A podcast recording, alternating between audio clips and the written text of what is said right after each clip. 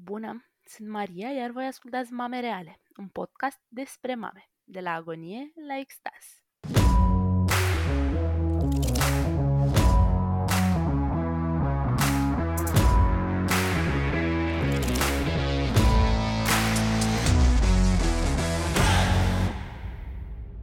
Ne auzim, așa cum v-am promis, la sfârșitul primului sezon, cu o serie de interviuri cu specialiști menite să facă lumină în anumite probleme, situații sau nevoi pe care unele dintre voi ni le-ați semnalat. Astăzi o să aflăm mai multe despre custodia comună, normalitate sau risc, împreună cu domnul avocat Dragoș Lucian Ivan, specialist în dreptul familiei, doctor în științe sociale și cu o experiență de peste 9 ani în postura de cadru didactic. El are rolul de a ne explica pe înțelesul tuturor ce înseamnă un proces de custodie, care sunt regulile instanței, dar mai ales care sunt pașii pe care trebuie să îi urmăm atunci când ne aflăm în situația de a discuta în fața instanței despre custodia copilului nostru. Bună, Dragoș! Mulțumim foarte mult că ești alături de noi pentru a face lumină în uh, acest caz al nostru. Bună, Maria, și mulțumesc pentru invitație și mă bucur că putem să fim de folos nu numai așa dintr-o perspectivă juridică, dar și dintr-o perspectivă umană, ca să sunt sigur că o să ajungem să atingem atât legi, cât și subiecte juridice, cât și spețe, cât și situații practice, iar toate astea împreună cred că vor oferi niște răspunsuri la niște întrebări care bântuie pe multe persoane.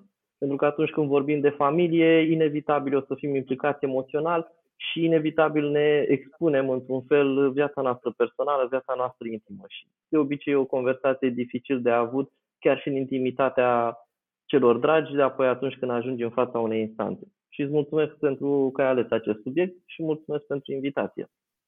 Plăcerea este a mea, mai ales că este un subiect arzător din punctul meu de vedere. Mm, eu, așa cum ți-am uh, spus, nu am uh, cunoștințe în ceea ce înseamnă partea asta legislativă, a dreptului familiei sau a dreptului copilului, pentru că în momentul în care discutăm de apariția unui copil, discutăm automat și despre apariția unor drepturi ale copilului care uh, le uh, surclasează pe cele ale părinților, cel puțin în cazul meu, adică eu așa consider.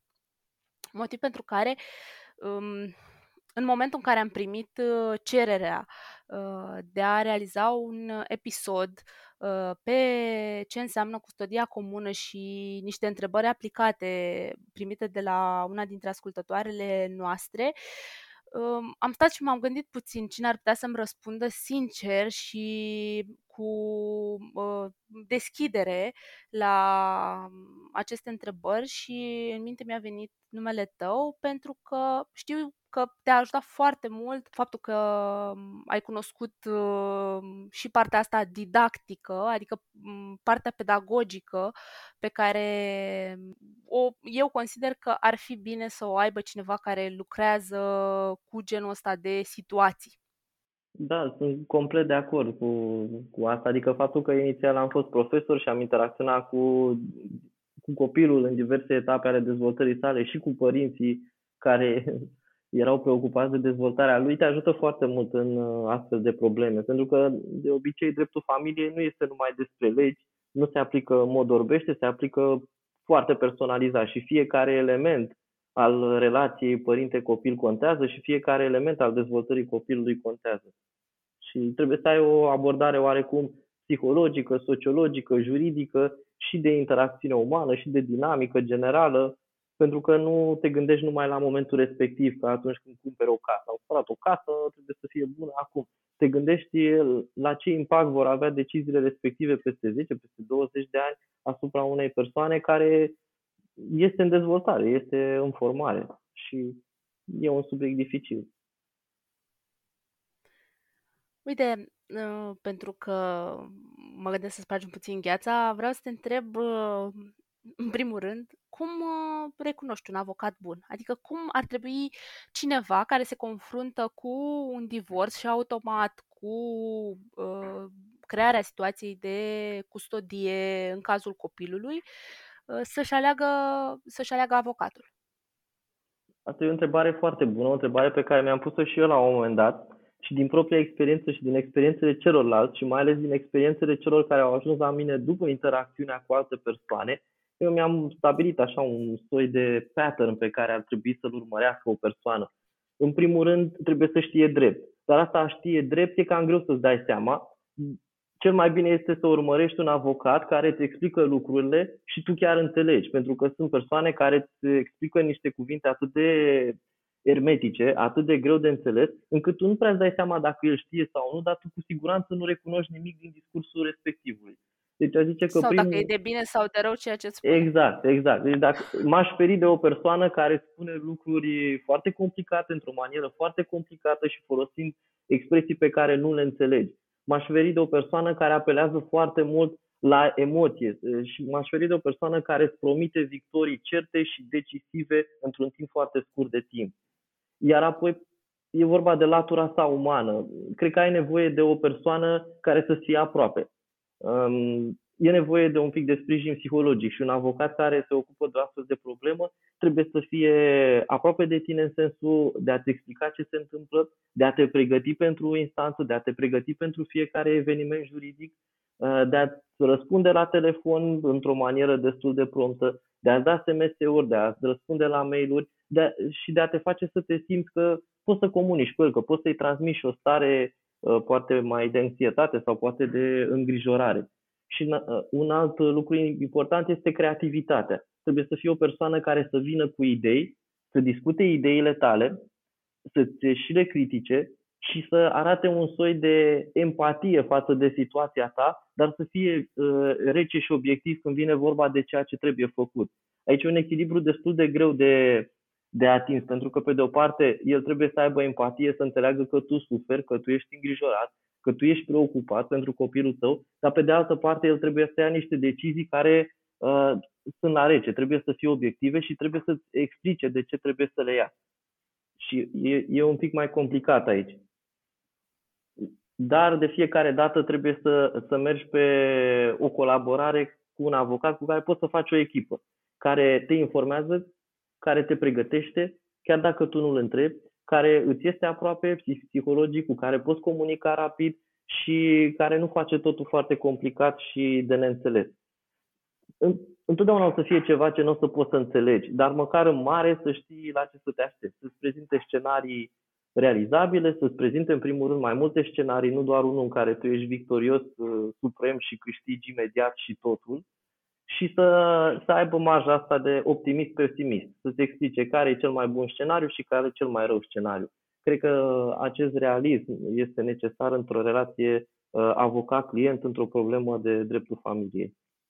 Următoarea întrebare a ascultătoarei noastre a fost dacă e mai bine să te reprezinte un avocat uh, bărbat sau femeie în cazul în care, de exemplu, ești uh, femeie. Dar cred că ne-ai răspuns deja și că nu prea contează sexul uh, sau cum se identifică din punct de vedere al genului, ci mai mult capacitățile pe care le are.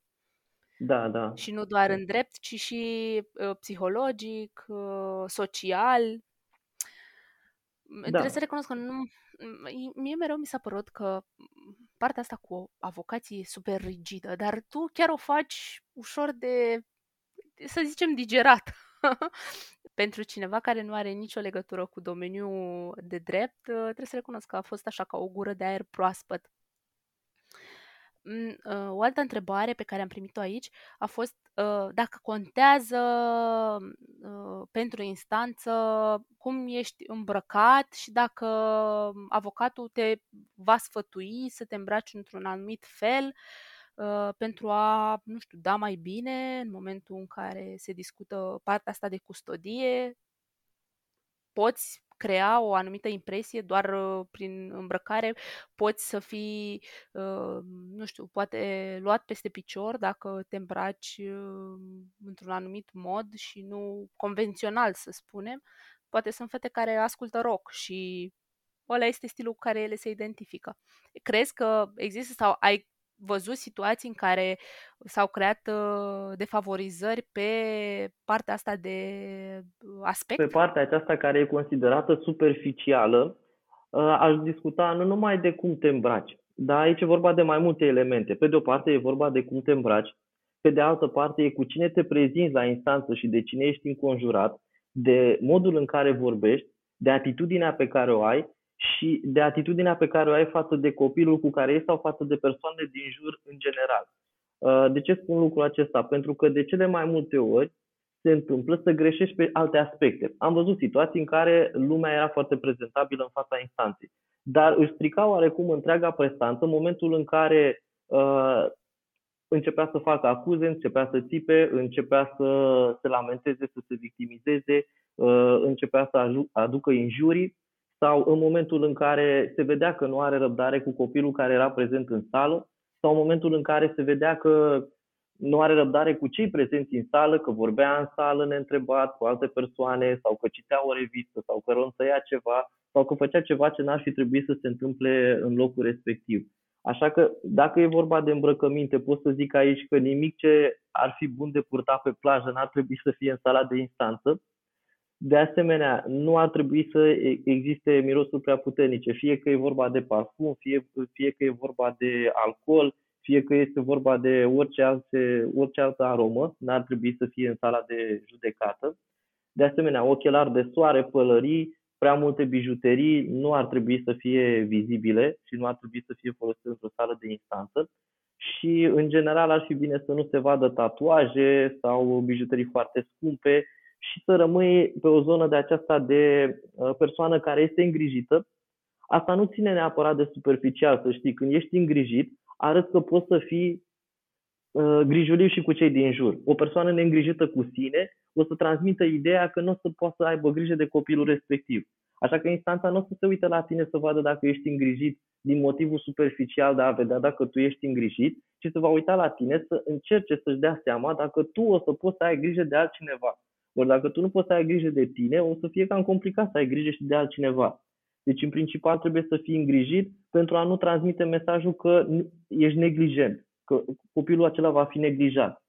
De asemenea, tu trebuie să ai un aspect profesionist, deoarece transmiți ideea că nu prezinți un risc social. Tu ești o persoană profesionistă care are un job, poate să păstreze un job, interacționează cu ceilalți ok, așa că va interacționa ok și cu instituțiile prin care va trece copilul.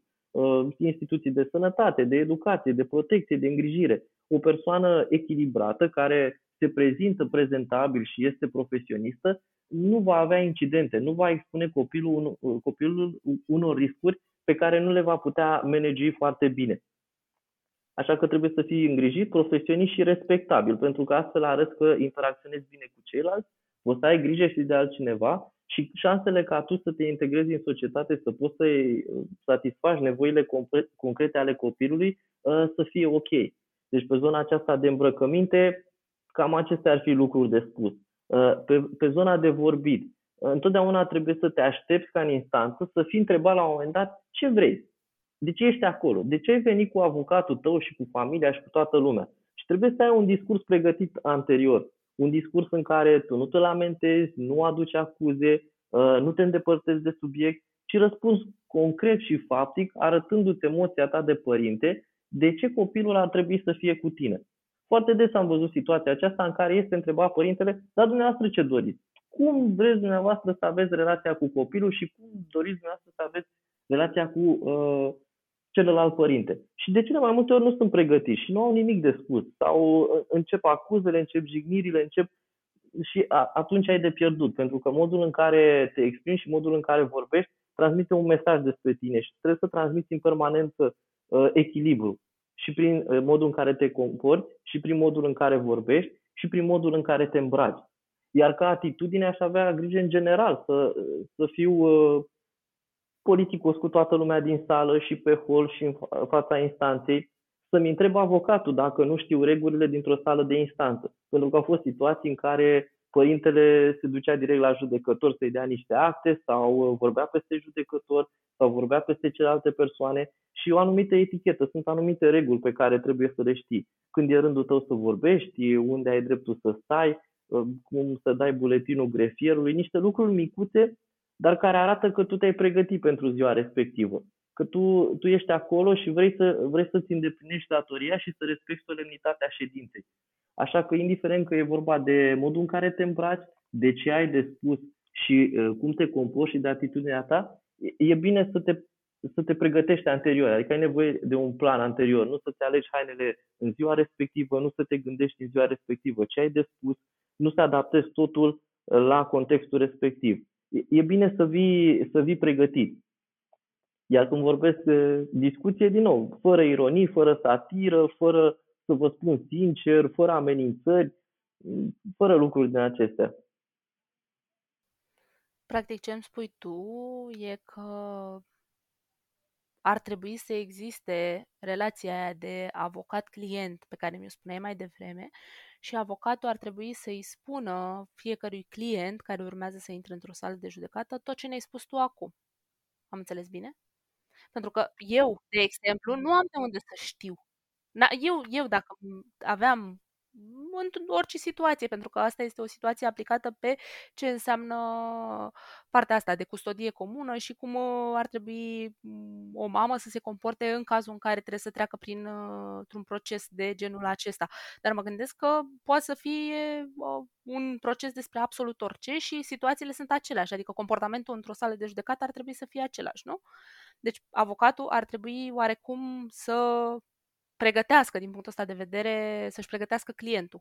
Da, din punctul meu de vedere trebuie să fie o echipă, adică avocatul și clientul trebuie să fie o echipă și fiecare se reprezintă pe celălalt. Adică eu dacă sunt avocat, îmi instruiesc clientul să se comporte exact cum aș comporta și eu la, acolo, pentru că trebuie să fim sincronizați. Și un alt sfat interesant este să ai la tine un carnet de notițe, să iei niște notițe în timp ce se discută. O să dea un termen, o să spună că se aprobă ceva, o să spună că trebuie să vă prezentați într-o anumită zi. Faptul că ai un carnet de notițe, că ții o notiță, câteodată influențează. Arată că tu ești pregătit, ești documentat și ești un părinte implicat. Și asta nu spune că cei care nu au astfel de semne la ei nu sunt, doar că transmiți un mesaj mai puternic. Iar în cazul în care este copilul prezent în sală sau orice alt copil sau orice altă persoană, trebuie să te gândești la următorul lucru sunt în sala de instanță, toți ochii sunt pe mine, uh, trebuie să arăt că pot să informez pe cineva, pentru că trebuie să informez și copilul, e dreptul lui. Uh, pot să colaborez cu cineva, pentru că trebuie să colaborez și cu copilul, așa codul civil ne spune obligația aceasta. Uh, trebuie să știu să supraveghez lucrurile și să am o atitudine de respect pentru copil și pentru cei din jur.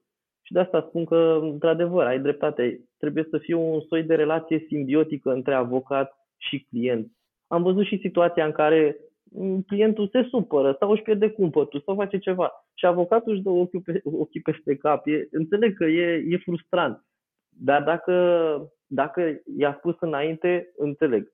Nu avea ce să mai facă, dar dacă nu i-a spus dinainte să nu facă astfel de gesturi, nu prea ar avea sens. Adică trebuie să, trebuie să ai o discuție cu clientul tău, astfel încât să vă comportați la fel, să fiți denți, să fiți echilibrați să, să arătați că sunteți respectabili, îngrijiți și profesioniști. Pentru că sunteți măsurați împreună. Asta și avocatul trebuie să se prezinte la fel de bine ca și clientul și clientul la fel de bine ca avocatul. Că acolo ar trebui să fie ca un soi de echipă, să, să meargă bine simbioza asta între ei, să nu, să nu se lase provocat, să nu, să nu ajungă într-o situație care să le afecteze șansele de a ajuta copilul până la urmă, că nu e vorba de a câștiga un părinte sau a câștiga celălalt, dar să se ajungă la o situație de echilibru pentru copil. Uite, eu înțeleg perfect ceea ce spui, doar că sunt situații, și eu îți vorbesc ca o mamă acum, sunt situații în care ți se pare că absolut tot ce se întâmplă este amenințător pentru copilul tău și tu ești în stare să faci absolut orice să-l aperi. Și stau și mă gândesc că există șansa ca anumite femei, în momentul în care simt că al lor copil ar fi cumva în pericol, să își piardă puțin cumpătul și poate să ridice tonul sau uh, să-și dea ochii peste cap, cum spuneai tu.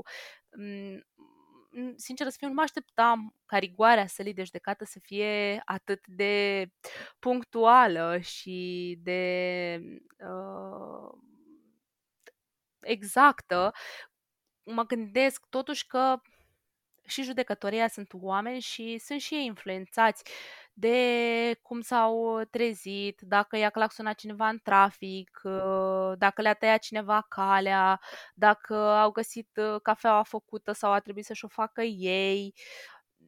Am dreptate, adică contează și lucrurile astea. Sunt multe cazuri uh, în care instanța pune preț mai mult pe starea de spirit uh, a judecătorului decât pe dovezi și, uh, de fapt, ce se prezintă?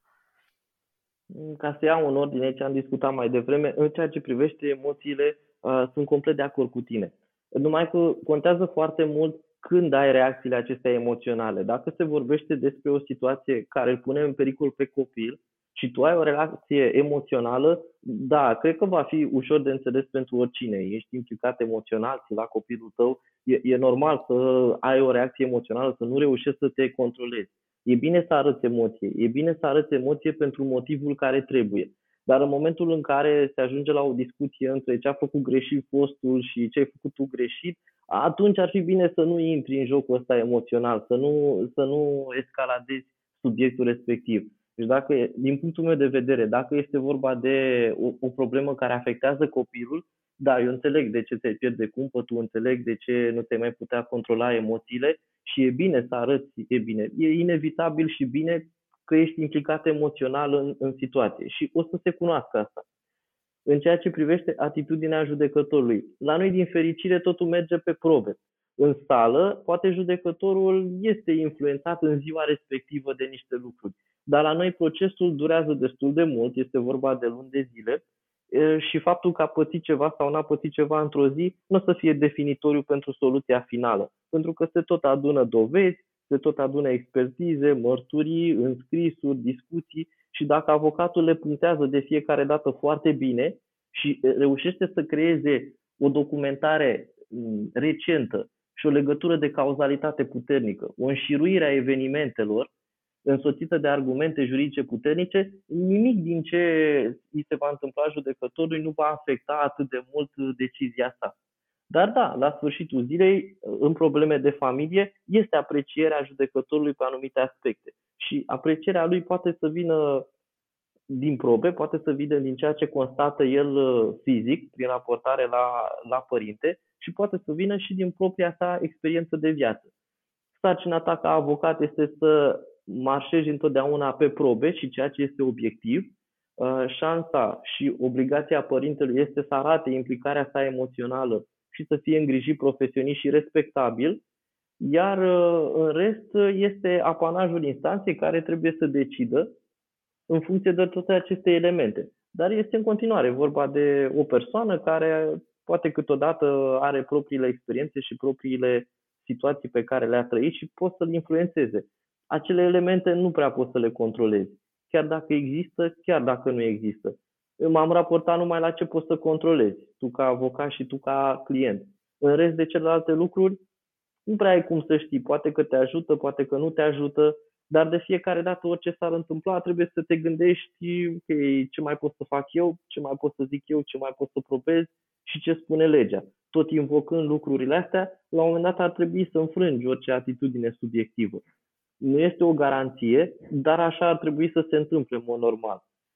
Nu sunt adeptul uh, celor care spun că da, ai probele astea la început și ai pornit așa în situația respectivă, sigur o să ai dreptate, sigur o să-ți iasă așa, sigur o să fie exact cum ți-ai dorit tu. Sunt mai curând adeptul unei zone de echilibru, în care sunt șanse bune, procentuale, dar sunt și scenarii optimiste și scenarii pesimiste. Avantajul uh, pentru astfel de situații este că întotdeauna dacă lucrurile, starea de fapt se schimbă, tu te poți întoarce la instanță și să ceri altă măsură. Când vine vorba de un copil care are o anumită evoluție și a cărei evoluție depinde foarte mult de ce se întâmplă cu părintele și comunitatea în care este, decizia respectivă nu este întotdeauna atât de definitivă. Peste un an e posibil lucrurile să stea un pic diferit. Și atunci te întorci acolo și arăți că lucrurile stau diferit e, e dificil să ai un răspuns definitiv. E greu să gestionezi uh, situația pentru copil sau să-i explici cum să gestioneze situația? Ai avut experiențe în care tu, ca avocată, trebuie să discuți cu copilul și să-i explici sau să înveți părintele cum să discute cu copilul și să-i explice? Prin ce trece?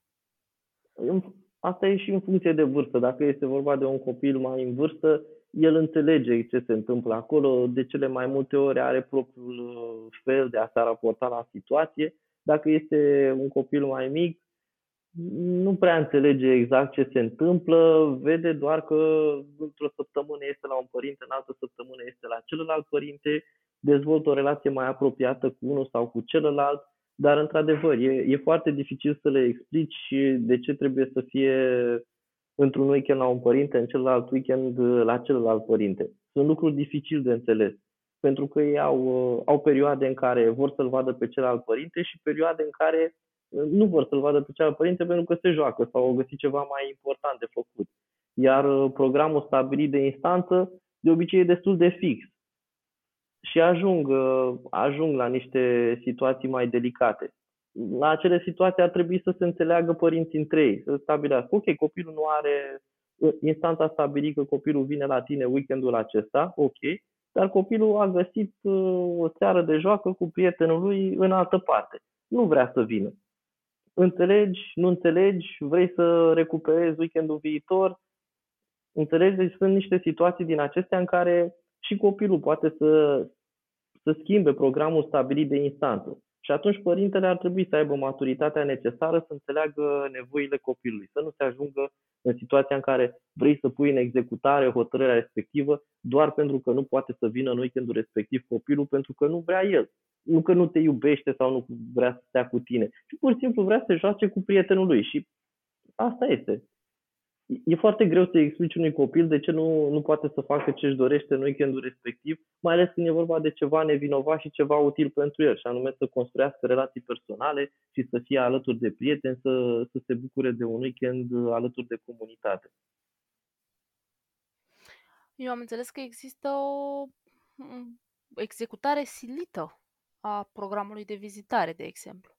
Că discutam despre faptul că copilul preferă să facă altceva în weekend în care a avea programat să meargă să stea la tată, de exemplu. Da, da, într-adevăr, există cu, și... Adică cât de periculoasă este executarea asta silită, la ce ar trebui să te aștepți în momentul în care iei hotărârea să lași copilul să meargă unde voia el și să nu meargă după programul deja stabilit de instanță sau ține strict de capacitatea de înțelegere a părinților? Aici ar trebui să țină strict de capacitatea de înțelegere a părinților, pentru că în, mod, în momentul în care treci la executarea unei hotărâri judecătorești, lucrurile nu mai sunt sub controlul tău. O să fie implicate autoritățile, poate să devină, poate, poate să devină foarte traumatizant pentru copil și nu, nu vrei să ajungi într-o astfel de situație. Dar da, și hotărârea cu timpul petrecut alături de copil poate să fie pusă în executare ca orice altă hotărâre. Poate să implice sancțiuni, poate să implice amenzi, poate să implice uh, multe alte lucruri și intervenția în forța autorităților, inclusiv cu jandarm, poliție și tot ce presupune lucrul acesta. Lucru pe care nu-l văd potrivit pentru viața unui copil, indiferent de dacă nu cumva este vorba de o situație excepțională în care copilul ar fi în pericol sau s-ar găsi într-o situație uh, deosebit de periculoasă pentru dezvoltarea sa și este vorba de un incident izolat sau ceva ce nu se repetă în mod constant sau de care ai fost anunțat, nu, nu văd asta ca fiind o soluție. Uite, mm, am înțeles de la ascultătoarea noastră că în lege spune că se consemnează evenimentele repetate, nu cele consecutive sau uh, recente. Deci, practic, dacă se întâmplă asta de mai multe ori, uh, celălalt părinte poate să acționeze în instanță executarea silită. Nu? Asta ar trebui să înțelegem aici ține foarte mult de ceea ce poți să probezi. Astfel de evenimente, că sunt uh, consecutive, că sunt mai îndepărtate, că sunt mai apropiate, țin foarte mult de ceea ce poți să probezi. Adevărul este că instanța încearcă să nu se implice chiar uh, în fiecare eveniment din viața copilului și încearcă să îi aducă pe părinți uh, în situația în care se pot înțelege între ei. ultima, ultima soluție este să intervină în forță sau să pună în executare o hotărâre. Într-adevăr, cu cât se întâmplă ceva mai des și cu cât se întâmplă ceva contrar hotărârii judecătorești, cresc șansele ca hotărârea să fie pusă în executare sau și mai rău, să, să, să, să fie adus din nou în instanță și să se schimbe, să se dea o nouă hotărâre care să țină cont de nou context în care tu nu ți respecti obligațiile, în care tu încași drepturile celuilalt și ajungi la un cu, cu totul alt context în care tu poți să-ți pierzi din uh, drepturile pe care le ai față de copil. Eu te întreb de lucrul ăsta pentru că mama respectivă se teme ca nu cumva să se trezească cu dosar penal datorită faptului că mm, al ei copil refuză odată la câteva luni să meargă la tată. Dacă sunt incidente... Și pot să înțeleg teama asta. Da, da. Sunt incidente izolate și cei care anchetează în penal nu sunt, uh, sunt oameni decenți pe latura aceasta. Adică în, în ceea ce privește problemele de familie, într-adevăr, sunt niște infracțiuni care sunt săvârșite, raportat la drepturile și obligațiile pe care le ai în familie, dar de cele mai multe ori remediile pentru ele sunt foarte multe. Imediat ce celălalt părinte arată bunăvoință sau demonstrează că el a fost de bună uh, credință și a avut grijă de fapt de interesul superior al copilului, uh, cercetarea penală încetează sau este dată o soluție favorabilă rare ori am văzut uh, condamnări pe astfel de probleme, chiar în situații foarte grave, în care, de exemplu, nu se plătise pensia alimentară vreme de ani de zile. Dar dacă tatăl a arătat la un moment dat că, ok, începe să plătească, că s-a restabilit, că vrea să se implice, organele de cercetare penală n-au ținut să meargă în continuare cu această situație se obține foarte greu o condamnare în penal pe astfel de probleme, deoarece de cele mai multe ori are loc o discuție și se ajunge la, la o situație ok pentru toată lumea. Nimeni nu încearcă să întemnițeze sau să pedepsească penal un părinte pentru niște incidente care nu pun în pericol efectiv viața sau sănătatea copilului respectiv. Dacă este vorba de violență domestică, violență sexuală sau astfel de lucruri, într-adevăr o să fii cercetat destul de dur. Dacă e vorba că nu v-ați pus de acord uh, asupra weekendului petrecut împreună, că niște ore nu au fost respectate, că niște zile nu au fost respectate, eu nu sunt uh, conștient de existența unor hotărâri penale de condamnare pe astfel de aspecte. De cele mai multe ori se ajunge la o înțelegere. Nu, nimeni nu urmărește condamnări pentru astfel de lucruri. Am înțeles. Uite, um, mă întreb, este treaba instanței să gestioneze faptul că mm, cel mic uh, este luat de celălalt părinte și uh, dus la bunici și lăsat acolo pe timpul weekendului, practic în perioada în care ar trebui să petreacă timp cu copilul? Sau în momentul în care uh, este luat de celălalt părinte, celălalt părinte alege să îi facă un program copilului? Aici sunt mai multe lucruri de luat în considerare și în funcție de scenariu care este cel mai potrivit putem să discutăm mai mult.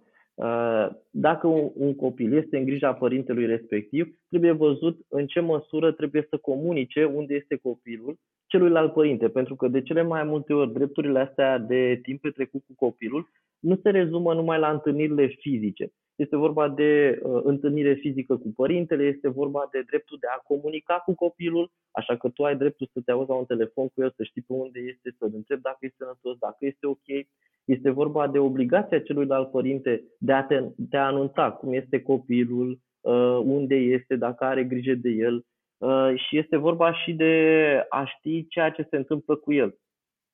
Deci, din acest punct de vedere, Uh, părintele, într-adevăr, are dispoziția aceasta de a pleca cu copilul la bunici, la prieteni, la, în alt mediu, de a-și petrece timpul cu el, dar uh, trebuie să-l înștiințeze pe celălalt părinte. Și nu există o obligație din aceasta per se în care doar pentru că este timpul părintelui, părintele neapărat trebuie să stea cu copilul toate orele respective, minut de minut. Și discuția cealaltă este următoarea. Dacă tu consideri ca părinte că lipsa aceasta a celuilalt părinte se transformă în neglijență, ă, atunci discuți altceva. Adică trebuie să anunți instanța că, ok, timpul petrecut cu celălalt părinte este de fapt neglijență, este lăsat singur, nu are acces la mâncare, nu are acces la educație, la sănătate, la siguranță, la interacțiune cu celelalte persoane și de fapt doar îl ține în casă sau în fine, doar îl ține izolat sau la altcineva. Și dacă acest comportament se repetă, poate să fie legat de un comportament neglijent. Iar comportamentul de neglijență este unul dintre motivele pentru care poți să-ți pierzi uh, timpul petrecut cu copilul, poți să-ți pierzi uh, capacitatea ta de părinte și drepturile tale față de copil. E, e o discuție aici. Adică dacă se întâmplă o dată, ok, e modul său de a, de a crea un timp uh, potrivit pentru copil. Dar dacă asta devine regula și dacă în intervalul acela de timp uh, nimeni nu are grijă de el sau se găsește într-o situație de risc sau este expus unor modele culturale sau sociale negative, atunci vorbim, uh, vorbim de neglijență. Și neglijența este alături de celelalte lucruri foarte grave, cum ar fi alcoolismul, boala psihică, dependența sau violența față de copil, uh, printre elementele care te pot lăsa fără drepturile acestea. Cine hotărăște că mm, copilul este la risc sau, mă rog, este prezent într-o situație de risc? Poate să hotărască părintele custode? Adică dacă părintele custode consideră că uh, mediul în care celălalt părinte l-a dus poate uh, face ceva sau mm, cum poate simți părintele custode că îl protejează pe copil?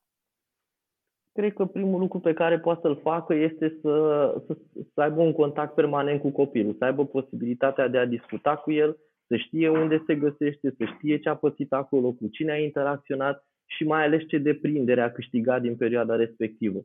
Cred că acesta este primul punct. Iar în momentul în care vezi uh, că ar fi ceva nepotrivit acolo, este vorba și de ce fel de probe o să strângi. Și apoi, bineînțeles, trebuie să anunți instanța pentru a da o soluție în cazul acesta. Și se analizează din punct de vedere al interesului superior al copilului poate să fie un mediu periculos dacă e vorba de persoane care consumă alcool, de exemplu, sau este o, o zonă în care se consumă uh, substanțe care creează dependență, sau dacă este martorul uh, unor violențe. Nu neapărat îndreptate împotriva lui, dar și îndreptate împotriva altor persoane.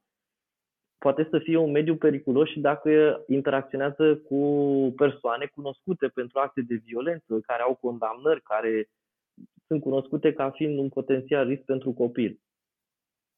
Acestea sunt lucrurile evidente, dar poate să fie vorba și de alte elemente. Fiecare discuție e foarte specifică. Înțeles. Atunci, dacă, de exemplu, tu ne-ai spus că cel mai bine este ca părintele custode să fie în contact cu copilul uh, atunci când simte că ar trebui să fie în contact cu copilul, treaba asta se poate realiza în două moduri. De exemplu, dacă copilul este uh, mai mic de șapte ani, nu poți să-i dai un telefon mobil, cel puțin eu așa cred că nu poți să-i dai un telefon mobil la care să aibă acces și să te sune el.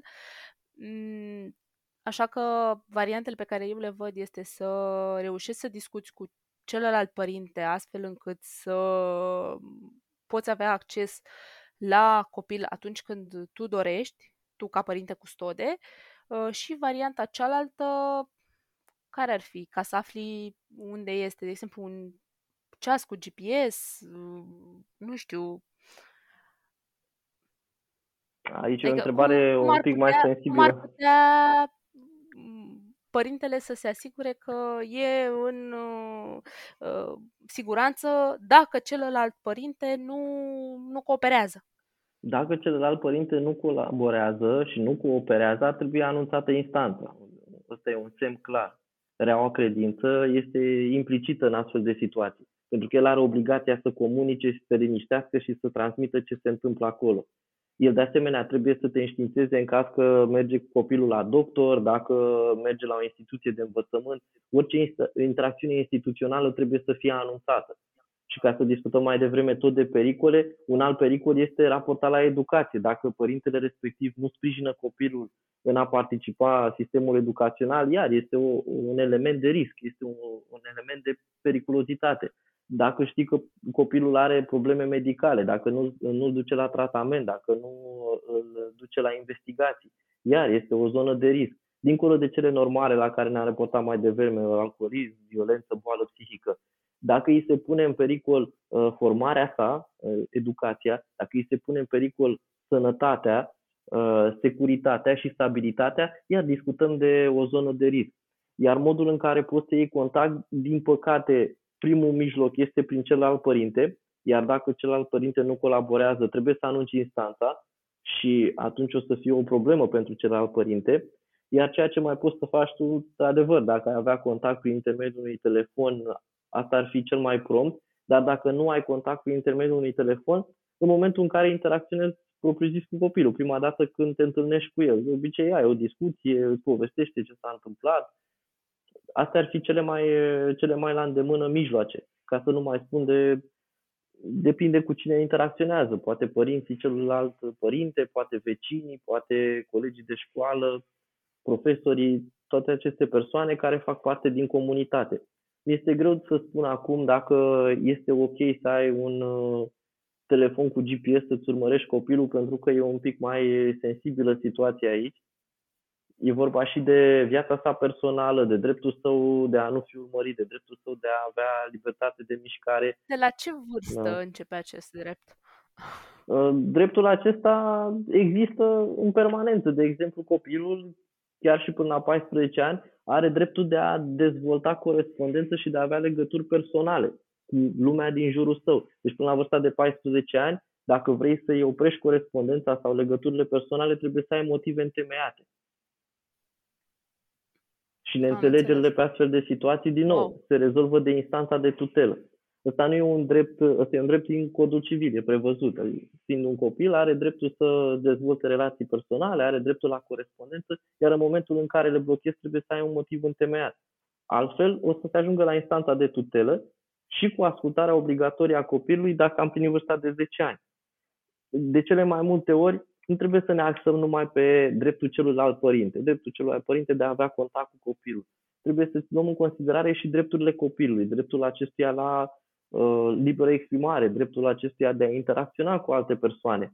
Așa că în momentul în care luăm niște măsuri pentru a-l proteja, trebuie să ne asigurăm cumva că nu îi încălcăm lui drepturile lui personale. Adică trebuie să justifici un interes superior. De asta zic că e, e un pic mai ciudat. Dacă ai suspiciuni că se întâmplă ceva grav, da, atunci poți să iei niște măsuri de-astea, între ghilimele, de spionaj. Că poți să le justifici zicând, era în pericol, uh, viața sa, sănătatea sa, dezvoltarea sa era în pericol și asta m-a justificat să iau măsurile astea care au încălcat dreptul la intimitate. Dar în momentul în care nu există niciun indiciu și copilul pare să fie ok, Uh, dacă e astfel de măsuri, pot fi interpretate foarte greșit. Și poți să te găsești într-o situație în care trebuie să dai niște explicații de ce ai ales să invadezi intimitatea, de ce ai ales să nu respecti drepturile copilului.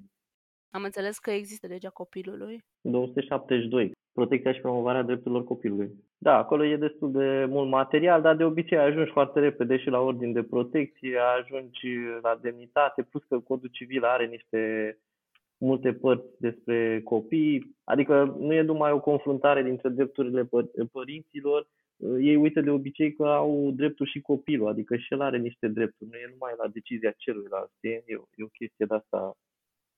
Adică am văzut printre întrebările alea, de exemplu, dacă poți să te dea în judecată și bunicii. Până să te dea în judecată bunicii, e problematic pentru tine ca părinte să interzici contactul cu bunicul, pentru că până la 14 ani nu prea poți să-i cenzurezi corespondența și legăturile personale decât pentru motive întemeiate. Și, și motive întemeiate ce înseamnă? Motive întemeiate poate să fie vorba de influență negativă, poate să fie vorba de riscuri, adică violență psihică, fizică, morală, manipulare, un mediu neplăcut acolo, poate să fie vorba de șantaj emoțional, poate să fie de vorba de amenințări, poate că acele persoane sunt neglijente sau Trebuie să fie niște lucruri de-astea destul de grave. Asta se aplică mm, și în cazul custodiei comune, adică, de exemplu, pentru părintele care rămâne cu copilul pentru interzicerea vizitării sau se aplică? De exemplu, noi discutăm despre mame, da? da. Se aplică și în cazul taților? Da, da. poți să obții limitarea vizitelor la un anumit timp sau interzicerea vizitelor prin obținerea anumitor dovezi care să arate faptul că există un mediu neconform, să spunem. Da, da, orice În limitare cazul poate fi tatălui? posibilă. Mereu se raportează la interesul copilului. Indiferent că e mamă, fie indiferent că e tată, indiferent că e vorba de rudele părinților. Și aceste dovezi cum se pot mm, strânge? Adică nu-mi dau seama. Sunt Aici e strânse... partea, partea tricky. Tu, tu poți să restrângi în orice manieră vrei, atâta timp cât uh, nu devine ilegal, apoi rămâne la aprecierea instanței dacă le folosește sau nu. De cele mai multe ori te, te folosești de martori, în, în probleme de astea pot fi chemați și cei din uh, familie, te folosești de expertize psihologice pentru diverse probleme, poate să fie vorba de violență domestică, poate să fie vorba de un soi de șantaj emoțional, poate să fie vorba de probleme psihice, poate să fie vorba de dependența pe care o are cineva, fie față de alcool și droguri cu care suntem mai obișnuiți, fie față de orice altceva. Uh, și apoi vine partea de înscrisuri. E vorba de consulturi medicale, de opinii medicale, de istoria medicală a copilului sau a persoanei respective. Este vorba de unde lucrează părintele, de exemplu. Toate lucrurile astea se pun în balanță și ajuns la diverse situații. Mm, Probele poate să, po- poate să acopere aproape orice. Adică cât timp tu poți să dovedești, Da, poate să, din ce e înțeleg ok. eu de la tine este că poate să acopere atâta timp cât instanța consideră că, că ele au relevanță. Da, da, mai e filtrul ăsta al instanței, dar de cele mai multe ori în, pe probleme de familie o să accepte aproape orice. Adică chiar și dincolo de situațiile în care nu ar accepta într-un proces normal civil. Poți să aduci extra martori, poți să schimbi martori, atâta timp cât poți să justifici că e în interesul copilului și de cele mai multe ori zici, da, e în interesul copilului ca să aflăm adevărul cât mai complet, o să te aprobe aproape orice. Dacă tu ești atât de speriată încât uh, de ce ar putea să pățească copilul tău, încât uh, angajezi un detectiv particular care să îl urmărească în perioada în care este cu celălalt părinte, este nașpa? Din Adică perspectiva cum ar mea, vedea instanța partea asta? Vorbind strict de faptul că ție efectiv îți este frică pentru copilul tău. din perspectiva mea, n-aș încuraja o persoană să apeleze la astfel de mijloace. Dar, da, ca o discuție pur teoretică, dacă chiar se întâmplă ceva, tot ceea ce strânge detectivul acela particular o să intre în categoria de probe, care poate să fie prezentate instanței. Dacă nu se întâmplă nimic, pur și simplu urmărește o persoană și bine că nu s-a întâmplat nimic și să sperăm că nu, nu se supără nimeni pe, pe, acest, pe această faptă riscul pentru un părinte îngrijorat care poate să demonstreze că era îngrijorat și că avea oarecum o suspiciune să fie îngrijorat, așa, nu este atât de mare. Dar există, poate să aibă loc discuția respectivă. Cum am spus și mai devreme, dacă nu e vorba de violență, dacă nu e vorba de fapte foarte grave, răspunderea de cele mai multe ori se cuantifică în uh, drepturile pe care le ai alături de copilul tău. Poate să, poate să mai scadă din timpul petrecut cu el, poate să, poate să se întâmple lucruri din, această, din această categorie. Ca pedeapsă efectiv, în funcție de situație. Poate să fie vorba de o despăgubire în civil dacă ai încălcat niște drepturi civile, poate să fie vorba de o discuție cu autoritățile din zona de cercetare penală, dacă ai încălcat niște prevederi de acolo, dar dacă nu sunt foarte grave, eu nu știu să se fi dat condamnări pentru lucrurile acestea, că ai încălcat timpul de vizitare, că nu v-ați înțeles neapărat pe modul în care soluționați o problemă la școală sau, în fine, dacă sau nu să se prezinte la medic. De obicei, lucrurile astea provoacă discuții între părinți, creează o animozitate, dar se rezolvă în fața instanței uh, de tutelă destul de prompt, dacă se ajunge și acolo. Dacă de exemplu, că vorbeai tu uh, dreptul la educație, că vorbeai tu de dreptul la educație, dacă, de exemplu, în perioada în care copilul este la uh, celălalt părinte, el uh, întârzie la școală uh, după un weekend, să spunem, sau se duce cu temele nefăcute. Adică a existat, uh, poți să dovedești că a existat un dezinteres din punctul educației de vedere a celuilalt părinte. Cum sau ce ar trebui să faci tu încercând să îl faci pe copilul tău să, sau încercând să-i oferi uh, acest drept la educație? Din punctul meu de vedere, aș merge întotdeauna pe primul pas, anume înțelegerea amiabilă. Ai, ai o discuție cu celălalt părinte pe care îl anunți pe cale de e-mail, prin ceva scris, că s-au întâmplat lucrurile respective, că ai, ai observat comportamentul respectiv, că nu ți se pare ok și vrei să îndrepti. Și poate că a fost o eroare sau o neglijență și puteți să vă puneți de acord împreună ce este de făcut. Și de preferat ar fi să ajungeți acolo la o, la o înțelegere. Dar în cazul în care celălalt părinte nu vede o problemă în faptul că formarea profesională sau educația copilului este sub o formă de presiune, sub, o, sub un risc, poți să mergi mai departe, să anunți instanța, instanța de judecată și să documentezi foarte bine ce s-a întâmplat. Uh, faci o documentare a ceea ce s-a întâmplat, faci o legătură de cauzalitate între ce nu a făcut copilul, cum nu a fost sprijinit, când trebuia să fie sprijinit și o înșiruire a acestor evenimente foarte precisă, cu dată, zi, ce s-a întâmplat, ce nu, ce nu s-a întâmplat și ce trebuia să se întâmple, să arăți o formă de neglijență. Și în momentul respectiv este posibil ca celălalt părinte să-și piardă din drepturile sale, mai ales asupra controlului educațional, și să câștigi tu mai multe drepturi pe latura aceasta. Mai multe drepturi. Aici mai, mult de, mai multă răspundere. O să câștigi mai multă răspundere pentru că o să poți să direcționezi mai mult copilul pe latura sa de formare, pe latura sa educațională. Cam asta ar fi problema. Păi, dacă dovedești neglijență. Da. dificilă da. discuția, trebuie să recunosc. Destul de dificilă discuția pentru că totul legal vorbind pare foarte ușor. Adică par clare. Trebuie să faci aia, aia și aia. Doar că nu discuți despre un obiect, discuți da. despre un copil care are percepție, are uh, empatie, are uh, sentimente în legătură cu fiecare lucru care îi se întâmplă. Și aici cred că, exact așa cum ai spus și tu pe întreg dialogul nostru de astăzi, um, înțelegerea dintre părinți uh, ar trebui să prindă contur cât mai mult în toate situațiile de genul. Din păcate, um, situațiile în care părinții se înțeleg după divorț uh, sunt destul de rare și ajung uh, de cele mai multe ori uh, să sfârșească prin um, abandonul unuia dintre părinți, a părintelui care nu este custode. Um, Sper din suflet să se modifice cât de cât uh, treburile astea, pentru că pe mine una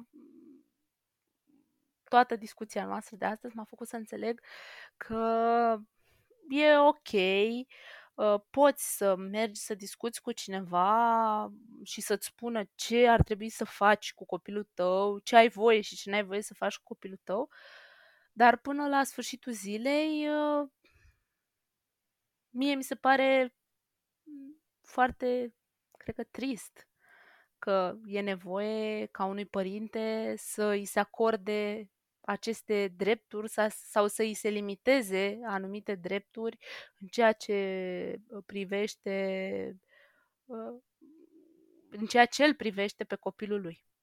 Da, eu sunt de acord cu tine și de cele mai multe ori ar trebui să fie realizat un soi, un soi de cooperare foarte strânsă între părinți, dar și copil. Adică trebuie implicat și el în procesul ăsta de luarea deciziilor, să explice care e situația. E foarte dificil pentru că ca părinte ești prins în, în antagonismul ăsta cu celălalt părinte și în același timp te gândești atât de mult la binele copilului încât câteodată ui să-l întrebi și pe el care e situația.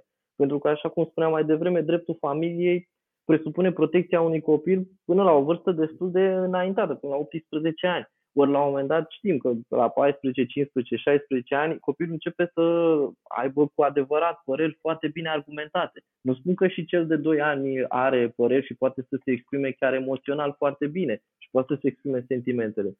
Spun doar că e destul de greu să pui în balanță uh, ceea ce spune instanța, ceea ce simți tu ca părinte și ceea ce spune copilul.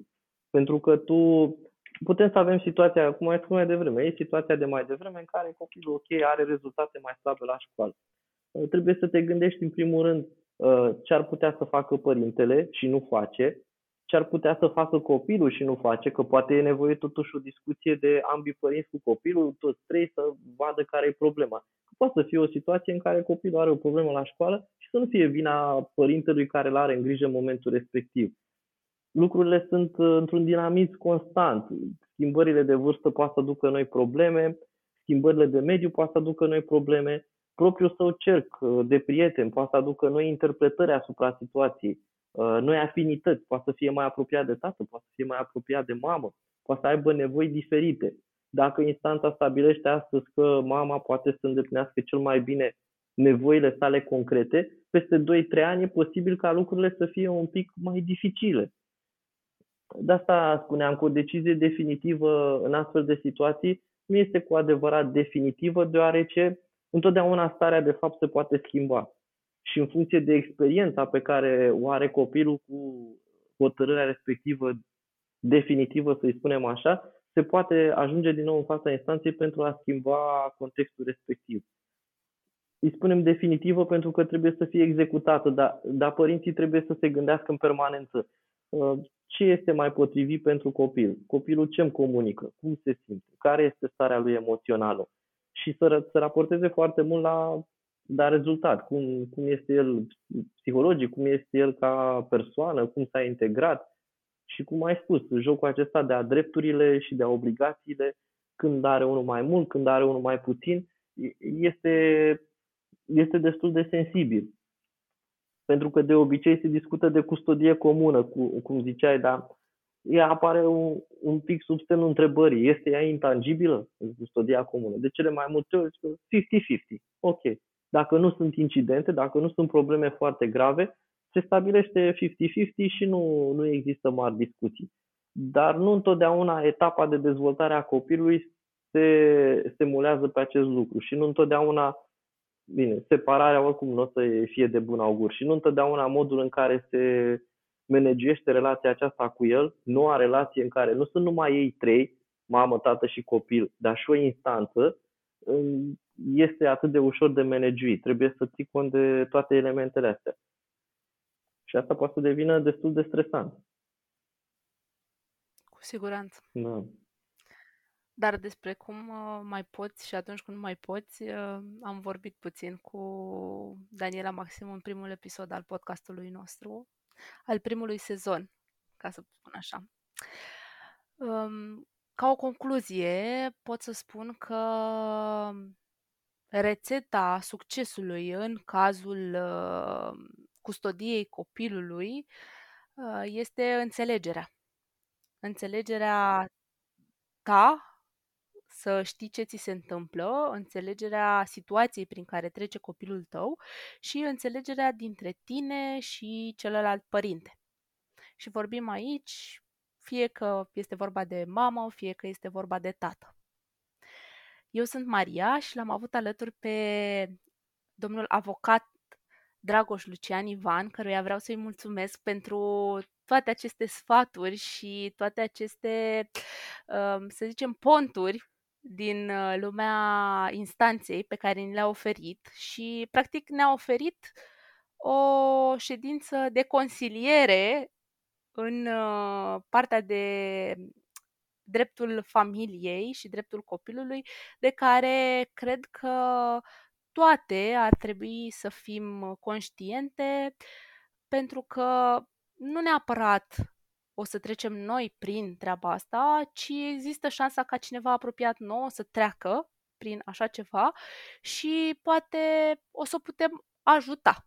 O să-i putem uh, da sfaturi sau o să o putem îndrepta către acest uh, material unde s-a explicat atât de frumos și clar și empatic tot ceea ce înseamnă armele necesare unei uh, tranziții ușoare de la viața de familie completă la viața de familie completă plus unu, unde unul înseamnă instanța. Da.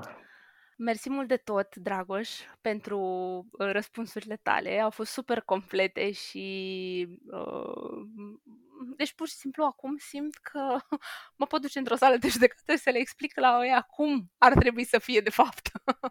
Acum am, am fi și noi subiectul într-o jumătate de oră. Mulțumesc că ești așa drăguță și ai pus întrebările acestea care sunt destul de sensibile. Sunt multe lucruri de spus, dar am zis să le discutăm așa fugitiv, dar un pic uh, concentrat, ca să ne facem o idee despre atitudinea pe care ar trebui să o avem în astfel de situații, că e și, e și o chestie de atitudine, de perspectivă. Sunt sigură că întrebări o să mai primim, așa că dacă ușa ta încă este deschisă pentru a le ajuta pe ascultătoarele noastre, mi-ar face mare plăcere să ne mai auzim uh, și la un alt uh, interviu pentru a dezbate alte subiecte. Bineînțeles. Sunt, uh, sunt disponibil și îmi place să vorbesc despre profesia mea pentru că e vorba de a ajuta pe cei din jur. Și dacă un sfat sau o idee contează atât de mult, cu atât mai bine, putem să le oferim aici. Eu sunt Maria, iar alături de domnul avocat Dragoș Lucian Ivan am discutat astăzi despre custodia comună, normalitate sau risc. Și sperăm că am făcut puțină lumină în ceea ce înseamnă pașii prin care trebuie să treci sau lucrurile pe care trebuie să le faci atunci când uh, ajungi să discuți în fața instanței despre custodia copilului tău. Și mi-ar face foarte mare plăcere dacă aveți în jurul vostru mame sau uh, femei care se confruntă cu acest gen de problemă, pot fi ele bunici, surori, nepoate, you name it, um, să împărtășiți cu ele acest episod din podcastul Mame Reale, special ca să le ajutați să înțeleagă cam care ar trebui să fie lucrurile la care să se aștepte sau pe care să le facă atunci când vor fi puse în fața faptului împlinit.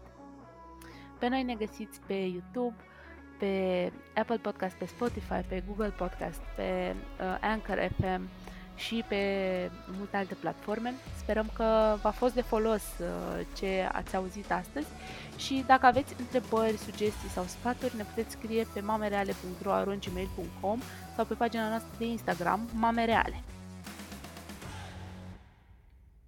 Voi ați ascultat Mame Reale, un podcast despre mame, de la agonie la extaz.